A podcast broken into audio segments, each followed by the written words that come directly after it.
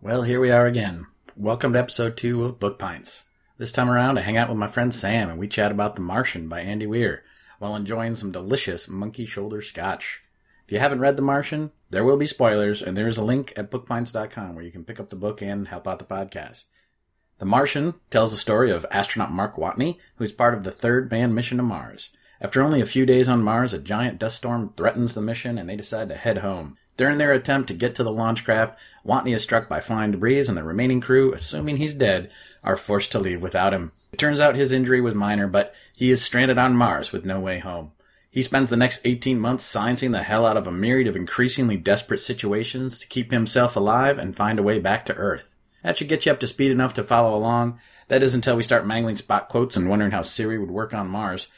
Links to the book, the whiskey, and whatever else you might need should be in the description and at bookpints.com. Don't forget to subscribe. So pour yourself a drink, sit back, and consume. If it were your birthday, this is what it would be for Monkey you. shoulder. Small batch, smoother than rich. This I like the little monkeys on here. They're Yeah. nice. Uh, Here, get closer First the scotch, to the. then the advances. Yes. Yeah, Smooth the, the operator. advances start right away. A little few. And a wee bit for me. Hoodalali. We got monkey shoulder. Monkey shoulder. Where do we know this from? Well, I was just at the liquor store, and this is a. Uh, that's boy. I don't know what that's all about. You apparently like it. It's delicious. Yeah. This just looked interesting. Apparently, monkey shoulder because this is a uh, hand mixed scotch. Mm-hmm. monkey shoulder is like tennis elbow, but for your shoulder. So these guys are up there, old timey, mixing their their thing, and so that's what it's called, monkey shoulder. They named it after a common complaint at the Yes, they, an OSHA complaint is what they named it. After. So we're drinking OSHA complaint whiskey. Uh, that's And funny. whatever- So or there's whatever a the little Scotch s- version safety and hazard uh, going on. it's with built the in. Scotch. It's, It's- built in. ties in with the theme Exactly. of, uh, of the book today. I, I didn't have it. I didn't have it tying into the theme of the book, which the book is The Martian, the Martian. Plenty of health and safety. which you assure me that you've actually read, which I'm going to believe you on. Uh, it this. was it was some some time ago. I've been uh, I've been watching the previews for the movie to get ready Yes. for today's talk. I am quite. I'm excited about the movie. I think it's going to be amazing. Yeah, because one of my big worries was that they were going to take the actual science out of it. Mhm. But it seems like they're leaving it in. You can't take the science out of it. No, right? That's the, the- whole the book is story. the is- science, is how right? it- yeah. I mean, there'll probably be slightly less math, but the science itself will exist. Like, they're not going to sit Yeah. down and, and run through the numbers, I don't imagine. I think there's kind of interesting the, uh, from a couple people, and myself included, like, they show, they cut to that scene where they're in the habitat, Yeah, and, like, everyone is just like, it is just how I pictured it in my mind. right. That's I said. I said the same thing when I saw that. I was like, "How are they going to build a set that's completely covered in dirt?" Mm-hmm. And just so if anybody's listening and they don't figure it out yet, there's probably going to be spoilers, and we're probably going to curse because how could you not curse with the book? Well, I True. guess we don't have to curse. I'm I'm gonna I'm a I'm a curse. Okay, you're going to curse. Yeah, spoilers and curses abound. So, how are they going to set it up so that half the movie takes place in a basically hollowed out tent that's got dirt all over the floor? Um, Yeah. And it looks like they did that with his workshop, his work table. They made this, the screens bigger. Mm-hmm. Yeah, A yeah, little bit more exactly. futuristic looking than I would have expected, but It's still otherwise it's uh, spot on. It Um, it's just- spot on. It seems like everything is going to be pretty pretty true to the book, which is also yeah, exciting. and the sense of humor. Mhm. One of the things that I really liked about the book, is, is just how crass and just exactly that. how engineer this guy was. Yeah, the how, whole time. how very much he reminded me of every stupid engineer with his bad jokes. Occasionally, one of them hits, but he's got like a ten percent hit rate. he won't stop. He won't, but he won't stop. He's just like, I, I just got to get a good sample size, and eventually there will be something funny in there. yeah, exactly. Like a dad on a car ride. Yeah. I, but I found that compelling because it made it- him into a character that was that sort of person, and you can imagine him in the bar. Mm-hmm. He's not the guy that's cracking everybody up all the time, Yeah, but he's always the one smiling at his own joke. I It's sort of infectious. feel like I know that guy intimately. I feel like I often am that guy, right? So, so the crassness, Mhm. we love that. The other thing that I liked is we get the sort of sanitized version of his log, it's still open and honest and all this kind of stuff, but there's a lot of things that are left unsaid. I feel like there's the there was that transition though from there was a point where he was absolutely kind of perplexed as to how he'd be able Yeah. to to make things extend. And during that period of time, he was a little more open and honest and wasn't self-editing quite so much. Right. So it was also nice to see as he became more confident that things became both a little more professional, but also seemed to have a lot more truth to it. Like it was a lot more heartfelt It- uh, sentiment kind of thing. Yeah, rather I- than railing against the world. And I think it would go, yeah, he wasn't railing against Mars. Yeah, It was that was sort of the running joke that Mars was trying to kill him, but he didn't there wasn't an enemy right. in this sense. It was survival, which is these kind of stories are man against nature, and so nature isn't an enemy. Nature is the environment, and you're just trying to survive in it. So you're not fighting the villain Mars. You're living in that environment, and that environment is difficult, right? right, It's exactly. trying to kill you. So I really like that, and I think you're you're right that there were points where he got professional. Mhm. You know, he sounded like an astronaut, and then there were other points where he sounded like a dude trapped in a tent on Yeah. Mars right? Exactly. Which I thought was Uh, a great. Com- I mean, the way that he went back and forth was really it was compelling. I It just felt honest. Um, Yeah. There's a lot about this book that just feels honest. I found myself much to my surprise when they find out that he's still on Mars. Mm. It got me emotionally. like I was like a little verklempt. There were a number of those moments where I felt it emotionally, and I've read the book twice, and even the second time around, Mm-hmm. even though I know what's going to happen, you're sort of lulled into a mode with him Mhm. So you're just kind of with him. Nothing spectacular is happening with him, but you're feeling his dread or his worry or his sadness or whatever. And then often it would cut to them doing the extraordinary thing of finding him. Right. And it's that was like the intensely personal with the huge grand part of the story. Right, And which is is kind of nice. He had no impact. He had no ability to influence that whole side of the story either. So, like that whole aspect of him trying to survive nature, and then also to survive humanity. Yeah. I like that. I Which hadn't you thought know about is that. almost kind of what he was al- was also uh, a stake that he was he was uh, put up Yeah. against.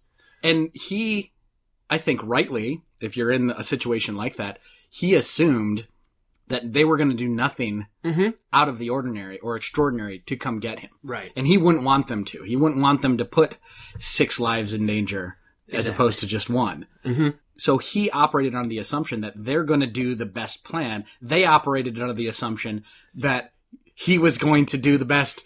And it was that Yeah. tension was actually very interesting because like when the, when he could finally talk to NASA and they keep telling him to do things in a very slow, methodical way. And he's like, so I took it apart and fixed it when they told me not to. Uh, I love that.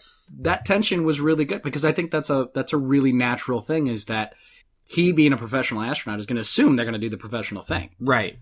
And exactly. He, I mean, But they did the extraordinary thing. it's nice also it shows just how his ego is constructed as well right that he is practical right Yeah. it, it plays into the whole engineer aspect of things he's just a practical guy he knows that his i'm not going to quote spock but uh You can quote Spock. It's okay. i always mangle the quote that was what is it? I want to hear the the, regular quote. it's the, the, the needs of the many out few those of the one or the something or the the few or the one you, gotta get, you get a slow clap. For uh, that yeah, I one. was trying to, trying to dodge that. Um, the needs of the many outweigh the needs of the few, or needs of the one. yeah. Yeah. That, that That's- that's that quote. Doesn't matter. We're getting off track. That's Way okay. off track. I mean, we are still talking about aliens, though. We are talking. Well, there weren't any aliens. Well, he was a Martian. He was a Martian, but he wasn't. The only He Martian. was. Was, Uh, well, I guess he was. he nationalized? I don't know. Did he have his passport? Was it stamped at customs? I think if Martian you spend customs? if you spend over a year on on the soil, I think you know you don't have to file taxes what it at was? home. Yeah, Yeah. something like that. Well, he spent what was it, eighteen months roughly Yeah, on the too planet. damn long. God, that's just. Have you ever read Endurance, the story of Shackleton when I they have go? not. No, no. It's a fantastic exploration survival story, right? So, uh, is that the icebreaker? Uh, well, they're just in the Arctic? explorers, Shackleton, and yeah, it's an icebreaker, but it's we're talking in this, uh, the 19th century. Yeah. They get stuck in the ice, and Shackleton and I think four other guys or three other guys get in this tiny boat, and they first pull it across the ice, and then they get to the water, and then they go to try to get help. And the crew back there has to stay there, and they're there for an ungodly long time. Right. But we're talking months. We're not talking years. and they all survive. Everyone survived, and it was a heroic thing both for these guys to survive in this environment and for this crew to go there.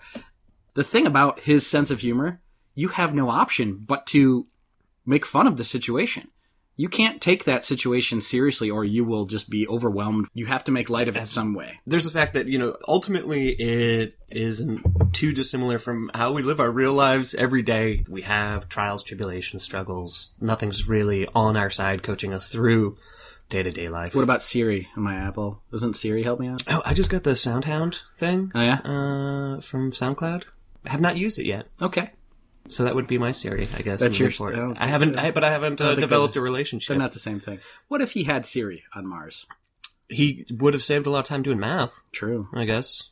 I imagine he was using a computer for the math, Mm. for a lot of the math. Although, I mean, it would make more sense to not use the energy booting up the computer if you didn't need to. I, but energy was never his. Oh, problem, that was right? only after he was in the, the mobile Yeah. units. and those are built to run on Yeah, you know, and you need those because they Just solar things. panel. I want to see that. That ki- I can't wait to see that in the film. The the solar panel construction. Oh, like that the he's whole, got when he's got it whole, uh, stacked on there. his whole mobile Yeah. campsite. So this is a good topic. Did you find the science impenetrable? I mean, you're a smart guy. You you understand to a certain extent a lot of this, but obviously you're not an astronaut or a botanist or a mechanical engineer, an electrical engineer. Right. So did you find it approachable and understandable? So, as a as a longtime reader of hard science fiction, I have uh, learned never to really dig into the math and take a lot of things on faith. Wise. Most often, it just is a little too far beyond my ken. But the uh, or it or in a lot of science fiction it doesn't It's- make sense it doesn't make if you sense. dig into it you pop the bubble of illusion yeah, exactly. whereas with this i think if you dig into it you're not going it seems so practical. Like the the math itself, ultimately, or you know, seemed to be relatively simple, right? It was Yeah. all about calories, yield, um, just some very basic functions. You know, after Mm-hmm. you understand, I did think it was really bizarre that he was he did have an agricultural background and uh, like his his dual roles Botany and seemed electrical a, engineering. seemed a little Yeah. mismatched. Uh, like where do you where do you find that guy? to i don't know what did you study in college Uh, I okay. So I I do have a marketing degree, and all my electives were theater. Uh, right so, So okay, uh, maybe point Yeah. taken. But it is just like oh, you know, from the author's point of view, he's like, what talents do I need this man to possess in order to survive? well i think he Um, but he the botany one was crucial right There needed to be a botanist, right? Yeah. That was kind of the whole point, or Yeah. one of the main points, is to explore the planet from that perspective. the guy that's probably going to survive is the botanist because he's the one that is going to grow food because Right. as you said, they need the calories. But the the the, so, the science overall you found was accessible and worthwhile. Yeah, I, it it was really engrossing as well, which is also I thought Yeah. surprising. Just to try and and and and think, you know, put yourself in his perspective. Like, what does he need to be considering uh, in order to to last? No, not necessarily indefinitely, but you know, for that period of time where he thought it would take for the next mission to land or the habitat to land, right? Yeah, Um, and that's the the the thing that came clear to me when I was reading it is how much food you actually consume as a human Mm-hmm. over the course of a year. Like we everybody, all the crunchy granola folk want to think that they can plant a garden in their backyard Mm-hmm. or on their roof garden in an apartment in Brooklyn, and they could grow all the food that they would need for a year. Like that roof patch will get you through a week, maybe at most. He has all the supplies and all this kind of stuff, and it won't last him long enough mm-hmm. for anyone to even approach getting making a trip to Mars. And so he has to do this extraordinary thing, and even that is not enough. It was a nice like object lesson in how much a human consumes over the course of a year. I mean, every time I finally get around to taking out my trash, I'm similarly amazed. Yes, like, how did how did this accumulate Where so did all this- fast? yes. And every time I go to the grocery store, I'm like, I feel like I was just here a week ago, and I spent a lot of money. I don't feel like I ate that much. Uh, but yeah, it takes going to Mars to really get a solid grasp. So that's what we need for get the whole world behind the green movement is to get them all to go to Mars. Yeah, Teach well, those teenagers a lesson in, in self dependence. that's right. It'll be like Awesome. uh, semester at sea, but Mars. Semester at sea. What else? What, there was um I have so many thoughts on this. the book, but the radiation that I had no kind of tether to. Right? what I, don't- specific? I didn't quite didn't address understand. it They had that too core much. that he had to go fetch. Oh, the yeah, the Um, RTG. Yeah, and then had that um, as part of his vessel to help en- power his vessel out to the um, the rendezvous point. I didn't. Under- I don't know enough about radiation to get an understanding of where the risks actually lay. I mean, they he talked about Yeah. if it does become unstable, that it would. Well, they they attempted to explain it in the novel, right? Yeah. Or he attempt, attempted to explain it that if the casing breaks, then he's in trouble. Mm-hmm. But if the casing doesn't break, he's fine. So, but, but something like that where you don't have enough of your own knowledge to get on. Again, that's why Just I- I- taking it by faith, kind of. Well, and I find it it's interesting because Rolling there's a along. lot of, as an avid science fiction reader myself, there's a lot of books that just do the hand wavy sort of, it's magic, right? Like one of my favorite, uh, Arthur you, C. Clarke. uh, yeah, Well, he's better than most, I would say. no, I, oh, I thought you were going to quote him. Uh, Oh, that to any um, ah. suitably uh, advanced technology, I'm it, not it the will only appear one as who magic. Can't quote. Yeah. but l- I love the culture novels, which is your fault because Oh, you're you, welcome. You introduced them to me. And for the most part, they, he does a lot of good explaining that, but he also leaves a lot to the imagination. Mhm. But there are points where he gets to the I've got to have a MacGuffin here, Yeah, and we're just going to yeah. call it culture technology. culture tech. Yeah. And I think one of the nice things about this book is it did not use that MacGuffin tor- sort of thing ever Right. every time he came up to a problem, he had to find like his constraint was I must find a real world believable solution Mhm. and then implement it. Now it's I can't go out and test it, and it's not going to be you know when we actually go to Mars, they might find out that some of it was not quite exactly on the money. But he did. A, I like that idea of the constraint of I'm going to give myself this constraint, and it just makes the narrative more interesting because one of the the other thing that I really liked, this is along the same lines, is that it wasn't a bunch of natural disasters. There was a storm Sure. that A catalyst that put us Right. into a story. right? exactly.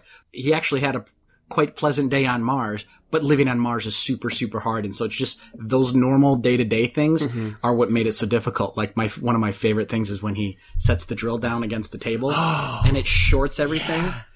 And I thought that's brilliant. That is so very much what would happen. yeah, because it's not a meteor falling on your Think head. about it. It's and it made it so that he had to take some kind of ownership of the the place that he was in now in this in this certain se- sense but he's also so far removed from the real world you're you're operating at the edge of human existence right. and so a minor mistake like that which on earth would necessitate a drive to home depot right Right. Means cataclysmic. cataclysmic right you still have some whiskey left but i have, Oh. I have none when did that happen? I didn't even see you drink that. Well done, Scott. i mean that's what it's there for right Uh, would you care for some more monkey shoulder? i suppose what do you think of it I like it. It's uh, it's really it's quite sweet sweet. Yeah, it's smooth. It doesn't. It doesn't really. Yeah. You know, for Scotch, it's not. Um, it's not really smoky. No, it's, Um, it doesn't. It doesn't even even come close to. It doesn't really Like a- even smell like. It's it's it, you know, it's actually feels a lot more like um like a bourbon than it does a Scotch. Right. I was just gonna say it doesn't come close to something really harsh like a like a Glenfiddich or something like that, which is your iconic. But it's a blend, so it's not gonna be that super tight Scotch taste. Since it it's not your birthday, but close to your birthday, Mhm. it's sweet. So it was like it was like cake whiskey. like I want to put a I want to put a candle in it and light it. Have you make a wish? Please tell me you didn't bring candles. And why did you just you just pick it up and look at the bottle without giving me any whiskey? Yeah, I figured What a maybe. terrible person you are. Um, yeah, I was gonna be a little bit of a jerk. I can be a little prima donna on my, my not birthday. Well, I think pretty much every day. Is my not birthday? You're so- kind of a prima donna. Yes. Yeah. So- Absolutely right. Thank you. It's just delicious. So you like the okay, good. Did well with the whiskey. Mm-hmm. Anyway, let's get back to the book. Yeah? Yeah. This is gonna be one hell of an editing job, let me just tell you. which I kind of knew having had a conversation with you. Yes. I just knew this is going to I be. don't. Um, This is I like- don't really flow linear. linear Neither do I, which is linearly. fine. It's just going Um, to take me a while because otherwise we'll drive people crazy. So, what do you do? You think uh, what was what's the better story, The Martian or Apollo Eleven or Apollo Eleven? Apollo 13. Apollo Thirteen. Apollo Eleven is a terrible story. no, Apollo 11 is a is a- Wonderful, is a beautiful- wonderful story. It's got its own interesting Yeah, twists and turns, but Apollo 13 is probably the one you're thinking of. that's the one I'm thinking of. the one where Tom Hanks goes to the moon. The Tom, Tom Hanks moon voyage. is that's the one. Tom the Hanks is shorthand Tom in my Hanks. mind. Okay. You know, similar kind of plight, different um, level of connectivity to to humanity. You know, to Yeah. to where you, you your your destinate your not your destination your embarkment point. To a certain extent, he had far more resources than they did on Apollo 13. Exactly. okay, this is sort of an aside, and I guess sort of related to The Martian, but I've always thought the Apollo 13, first of all, that it's a true story, that all this stuff actually happened. Mhm. When you really dig into the details of what went wrong and how many weird little things, little coincidences had to happen Mhm. to make that thing go wrong, and also for them to make it back alive, Mhm. it's just a phenomenal story. And it just tells you how smart people can be and how professional these people that we send to do this amazing thing are Mhm. because they could have flipped out on each other. Right. And they, you know, the movie dramatized it a bit. The actual accounts say that they were, by all measures, another Right. day at the office, you know, solve this problem, or you know, that's that's really all there is Yep. to be done is to solve the problem. Well, I think it's it's also tethered to the point about the drill, right? This one little thing Yeah. that you you don't really maybe you know some small thing that you're not really thinking of can go wrong. It just changes. I mean, from Yeah. that point on, there's a there's a sharp right turn. Yeah. and you need to improvise. Well, and, I think if I remember correctly, I think I'm getting this right. The Apollo 13, the the little things that stir the the the the air tanks, filters or whatever. Yeah, the, the they stir the oxygen tanks. Yeah. something about the way that they pressurized the thing and the way that they were testing it Mhm. they had the initial one that they were building failed. They redesigned it, rebuilt it, put it in there, and test it. But they didn't test it at a certain extreme condition. Mhm. And then when they did test it at the certain extreme condition, it had already broken on the first test at this point. Uh-huh. So the design was built in there to fail, but it was all because of sort of the order of the testing and all this kind of stuff. All these, all these unrela- seemingly unrelated steps, Mhm. and that was the drill for him right. it was the drill never it never would have happened if he had been able to use a drill that just could do more than three holes Right. so he had to hook up a power so he had to get a power from somewhere and hook up there he also because he had to get into the the, the rover Mhm. he had to take the cowling off the cowling is there Right. to meant to thing to right? ground it. Yeah, or Exactly. essentially. if it didn't overheat because he had you know Mhm. had to modify it to run higher if it didn't overheat he wouldn't have had to set, set it down to rest it and if he hadn't had to get the pathfinder and built a, a thing and had that table. had the and- table built, he wouldn't have had a table to lean it on. He would have just put it on the floor. So all these things, and how could you possibly keep track of all of them?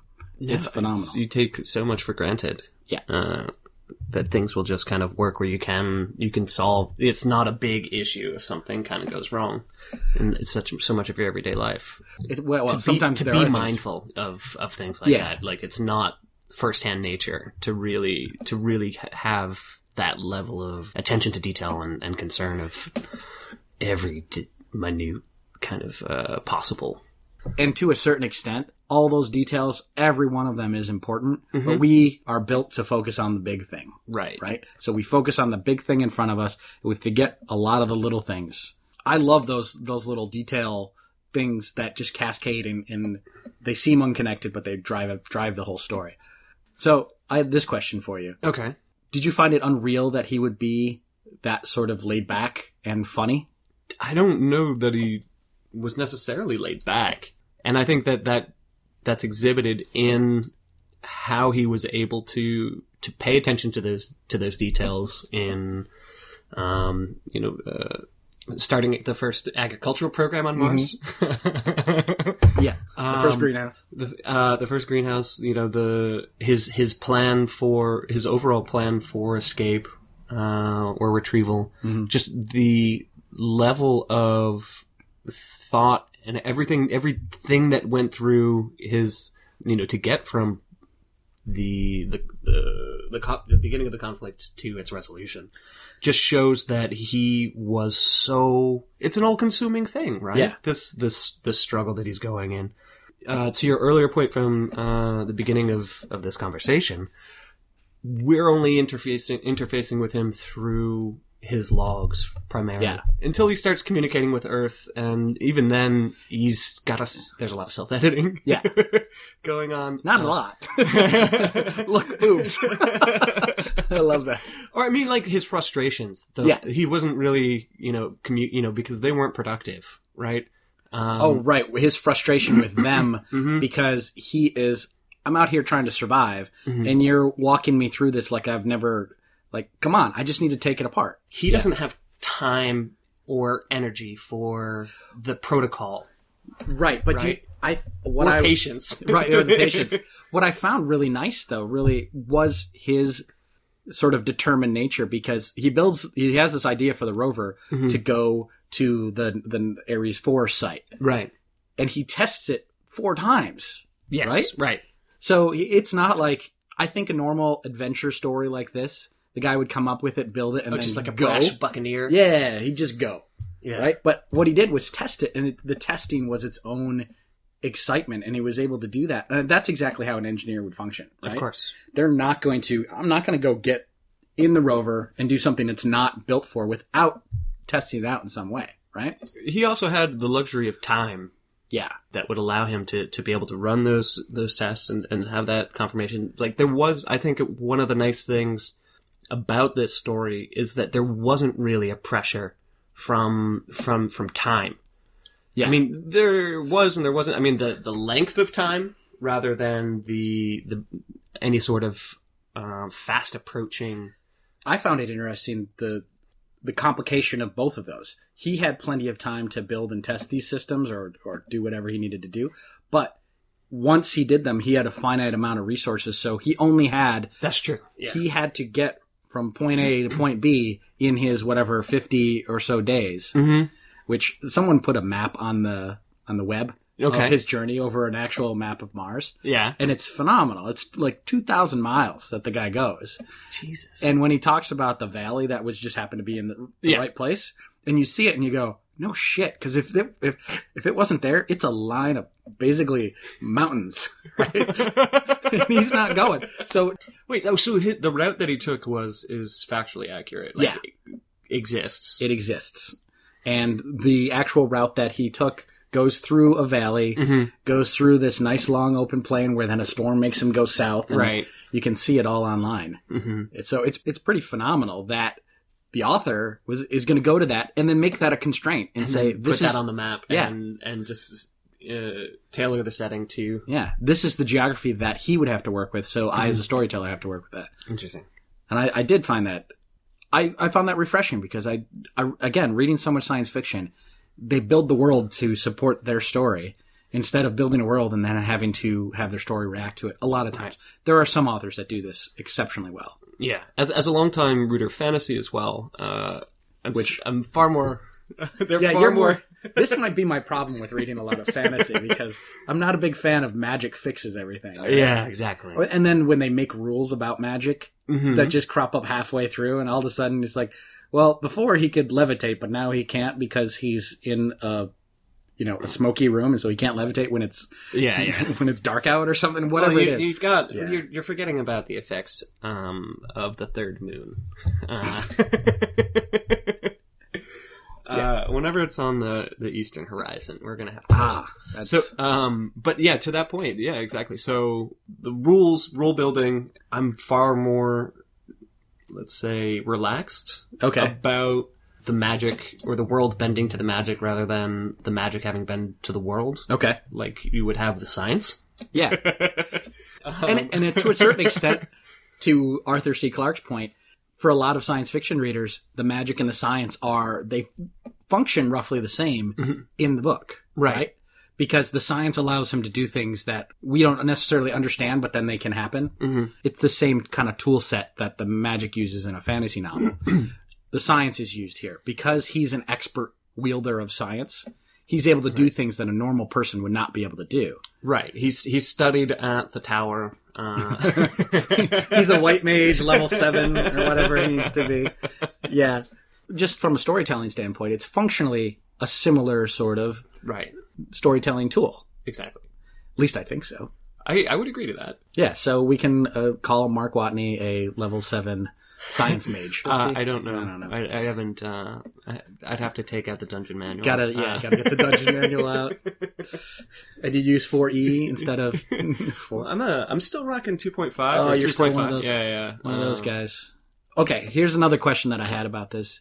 Does Mark Watney have a wife or a kid or girlfriend or anything? He never talks about I that. thought we knew that he does not. Wasn't he flirtatious with someone on the ship? Well, he was telling one of them to, To go get to go the girl. get the girl, which he I thought apparently he was keen on the captain. Am I making I that don't up? think so. I don't think it sounds like he was always Mr. Friend Zone with everybody, and so he I thought. I don't know. that Maybe could I, be wrong. I'm sure they'll f- change it in the movie, anyways. He's got to Right. have a romantic interest. Does he? for- th- Well, that's my for question. cinema, right? Does he have to have a, a love interest? Because even if he had some kind of emotion for Mhm. one of the crew members, it did not play a part in the story. Correct. It did not affect. I think it may have been mentioned, but it wasn't like everyone on the ship had a deep, you know, love for him, uh, a platonic love, most likely, Mhm. and uh, so having a romantic interest wouldn't have swayed any decisions one way or the other. Exactly, and that's un, that's abnormal. I think in one of these in a narrative like this, But Because- it's so it's so true to how it would exist Real life. in real life. right? You're not no, it's not like uh summer camp up in a spaceship where everybody's kind of touching each other and stuff. but also, or is it? I don't know. We don't see those I've, videos. I've never been to summer camp on the moon. I'd like to go. I'll go. But we don't get the journal of him pining for his family or anything like that because obviously he has family, he has parents and things like that that that, that are discussed. But we don't get the journal of him going. All I want to do is see my blah blah blah blah. He makes an offhand comment at the end of that, or at some point, an offhand comment that they're going to go get a pizza somewhere Yeah. you know those kind of nice little sort of things but it isn't a big emotional driver for the story Do you think uh, the cinematic release will have the I can't remember her name, the woman who was satellite watcher the satellite watcher? develop a crush on him or Yeah. something. i don't know um, but they've got uh, what's his name from community Glover. Donald oh, yeah, Glover. Donald Glover. donald glover is going to be the steely-eyed missile man who comes up with the cool The loop. tr- the yeah the, oh, really? yeah Oh, I thought he was on the ship. No. On the ship, it's there's a German guy, there's the hacker, computer hacker, there's the pilot, Mhm. and then there's the doctor, and then the captain, and then Right. Watney. And then Wani. Okay. Yeah. For some reason, I So thought Glover he's- was on the. No, That's a- he's the guy on the ground that comes up with the, and I think he's probably gonna have a bigger role in the movie than he did in the book. He had a pretty big role in the book. But Yeah. Not too many pages necessarily, but definitely a big role. yeah, definitely an important thing. Yeah. But I just thought that it was really nice to not have that soap opera aspect Mm-hmm. kind of crammed in there just because I didn't think it would be it would take up it would take air out of the story. It would take up too much oxygen that it, that is he's giving over to the actual sort of action adventure that drives the story forward. Well, I certainly feel that that would be the case in something like like a cinematic representation of it because you only have so much time. But with a novel, you can you can just keep writing, right? And then But There but then may people be an stop organic- reading at some point. there right? may be an organic and and compelling way to to put that into the story. But this is a story so much about. I mean, it, it's definitely about a different set of emotions, predominantly, right? Um, Survival. Not that that's an emotion, but it comes part and parcel with a whole slew of emotions, right? Uh, it's a kind of a shorthand. Yeah. Um, and then, uh, uh, what was I, where was I going with this? I had a, I had a, you had a, we had a really great AI. thought. Oh man, you would Man, have it was good. backed down. Too bad there isn't a microphone here to ca- Oh wait, there is. One, two, three, go. Uh, God damn it. this is good scotch. It is good. Uh, Yeah, I have. They they opened a new liquor store right near me, and it's uh one of those big ones where you know they have the walls of of Plastic? honey. Oh. Yeah, all the big you know the big handles of, and they've got the Yeah. you know it's a bargain spot. And I was hoping they would have like a nice selection, and they had like one or two. So this was one of their you know oddities, but otherwise it was all. I thought about just getting like really low end, like old granddad, Why would you know? just to mess with you. You're like, thanks, Scott. I've I've got my own. That's okay. you enjoy that. you enjoy that old granddad. But I think there's a way that some sort of connection to his his past and things that he's yearning for, um, you know, back home, could have worked well with the story. But oh, this is the point I think I was trying to make earlier. The the the lens through which most of this is viewed was so much about almost a sterile take on on the engineering and the survival, and he didn't have time uh, or en- you know you didn't have spare energy to, to really waste on on those kinds of thoughts. And part of that, which I think is a strength of the novel, which is why I was able to read it in one sitting, basically. I think because of that sterile nature that he focused on this, the structure of it is that we're not getting a third person view of watching all this. So we're not told the moments where he breaks down and cries. Right. We're told by him the moment that he did break down and cry. So he doesn't give it three pages of description of Mark Watney Yeah. breaking down and crying. Mark Watney just said, I broke down and cried. He's human. Yeah. And we can move on. and we can move on. and I think, and I think that's a powerful narrative form because he, he just tells us this is a thing that happened and there's space for us to try to put ourselves in that position and say, you're literally millions of miles away from anyone that can help you. And you're, al- you're completely alone in a way that no one else has ever been alone. And now you as the reader, sit and think about that for a second. I don't have to describe it to you. I don't have to describe what's he, what he's doing, if he's doubled over. I don't have to describe that to you. I'm just going to let you th- think about it. Mhm. Put yourself in the position of the commander. What would you have done? Would I have not turned the ship around? Do you mean Both both questions. Would you have left him on the planet? left him on the planet? Absolutely. Okay. Right. That was that's a that's not even a, a question. Right. Yeah. That's your that's basic your basic Your job. training is the protection of as you know everybody as much as possible Yeah. to the point where you're not risking. Do you want to try the everybody spot quote again? Nope. I'm trying to get around it. I s you can see me. I can see you circling it. Then you get to that decision uh, when they're in space to turn around. Yeah. It's es- essentially the same decision, You're right. right? It is. It is the same as- decision. Do I risk the entire crew for the one man? The important thing is there's a lot more information. There's a lot more information. They've also had how many months of regret, Yeah. right? That's that's weighing heavily in the decision process. So Yeah, what I would- don't think I don't think there would it was really a choice at that point. You know, you Yeah. they'd spent so much time like if I could have taken this back, if I could have done something different. Oh wait, I can actually fix this. Mhm. Uh, I think that's the decision that they're making. I can I fix this rather than should I be going back to save this guy? I just I don't know that most people are as selfless as astronauts. I believe every astronaut would do that, would Mhm. make that decision, and I believe most Oh, but this is also most sane and rational people would probably make that decision, but not everybody's sane and rational.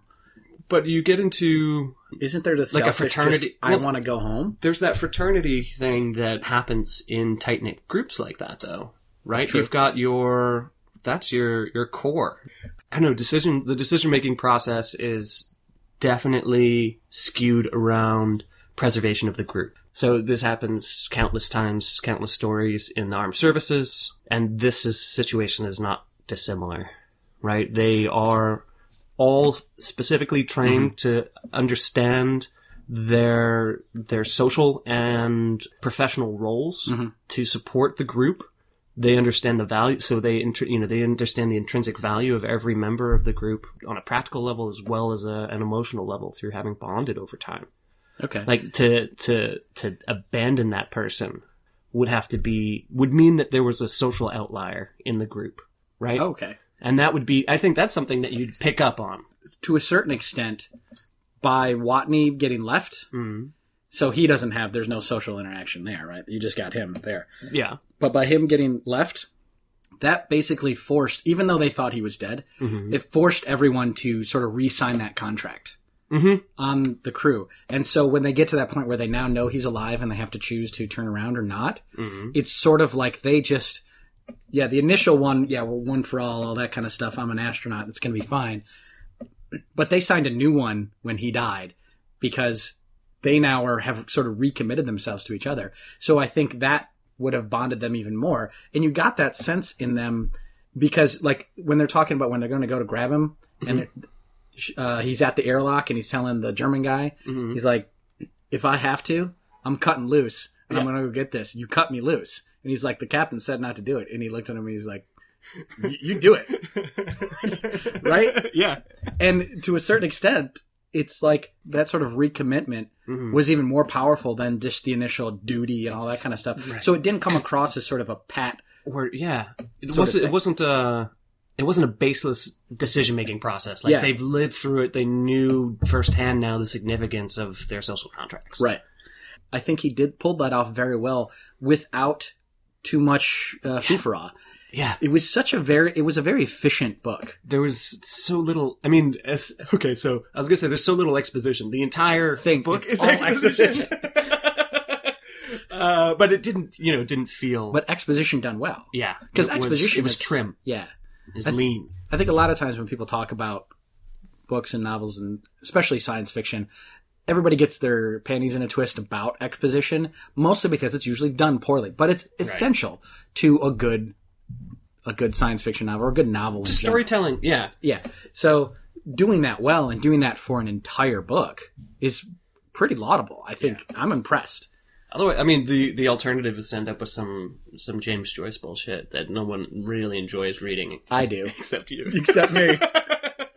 um, do you have anything more to say about The Martian? You know, I until you had just mentioned it uh, with the cutting him loose to let him go rescue that, I had forgotten everything that happened after they got off the planet's surface in the book.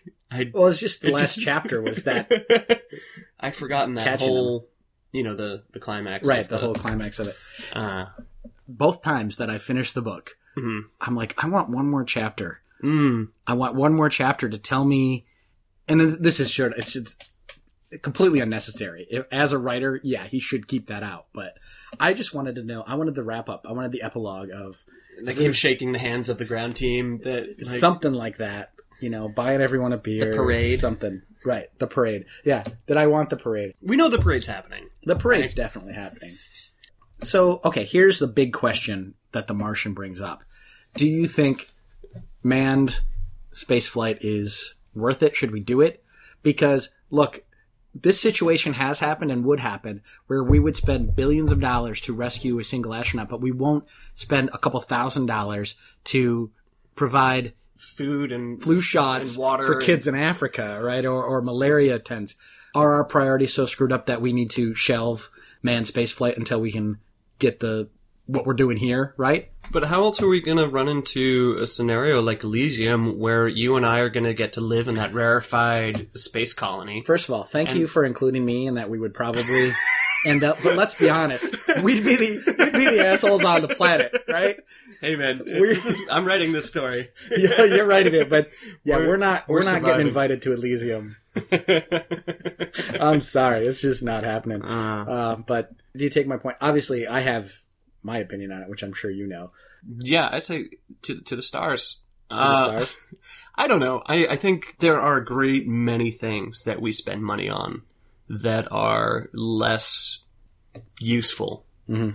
less useful to humanity at large than than space travel, and space exploration, and the potential for uh, extraplanetary colonization, uh, including you know harvesting resources from asteroids.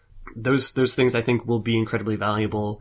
Maybe who knows? Maybe they'll bring a richness to certain economies that'll allow budgets to open up for aid and, and welfare. One would hope, and and unlikely. Maybe you know Elon Musk. Who knows? Maybe that's his end game. I hope so. Like what, as soon as he goes from from batteries and, and affordable renew. I mean, just putting energy. You know, instantly instant access to energy into communities that have problems with food. You can start doing greenhouses and and sheltered you know growing facilities and things like that with with easy access to energy. and this is the other side of what we were talking about earlier about how all those small things go wrong Mm-hmm. and create a disaster.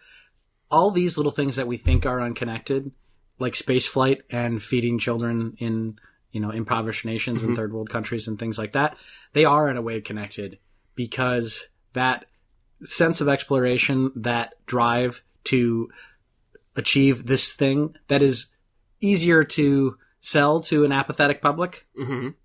results in so much technology and so much understanding Mhm. that we can hopefully use that then in a productive way to a rising tide lifts all boats, right? So, do we have anything else on either the whiskey or I, I mean, I have to say, like like most whiskeys, I do enjoy this a lot more the more I drink of it. yeah, And it started off at a good place too, so that's not so bad. Right. That this is batch twenty seven, whatever that means. Smooth and rich. Do you think they have different flavors? I don't think so. I think that's just I don't trust just anything some on the weird label branding. anymore. Yeah. Inspired by the malt man's craft. Malt man. Would- That sounds like a hill monster. Do you think there's ever a kid that grew up in the, the highlands of Scotland and, you know, son, what do you want to grow up to be? I want to be a malt man. Malt man. I want that monkey shoulder.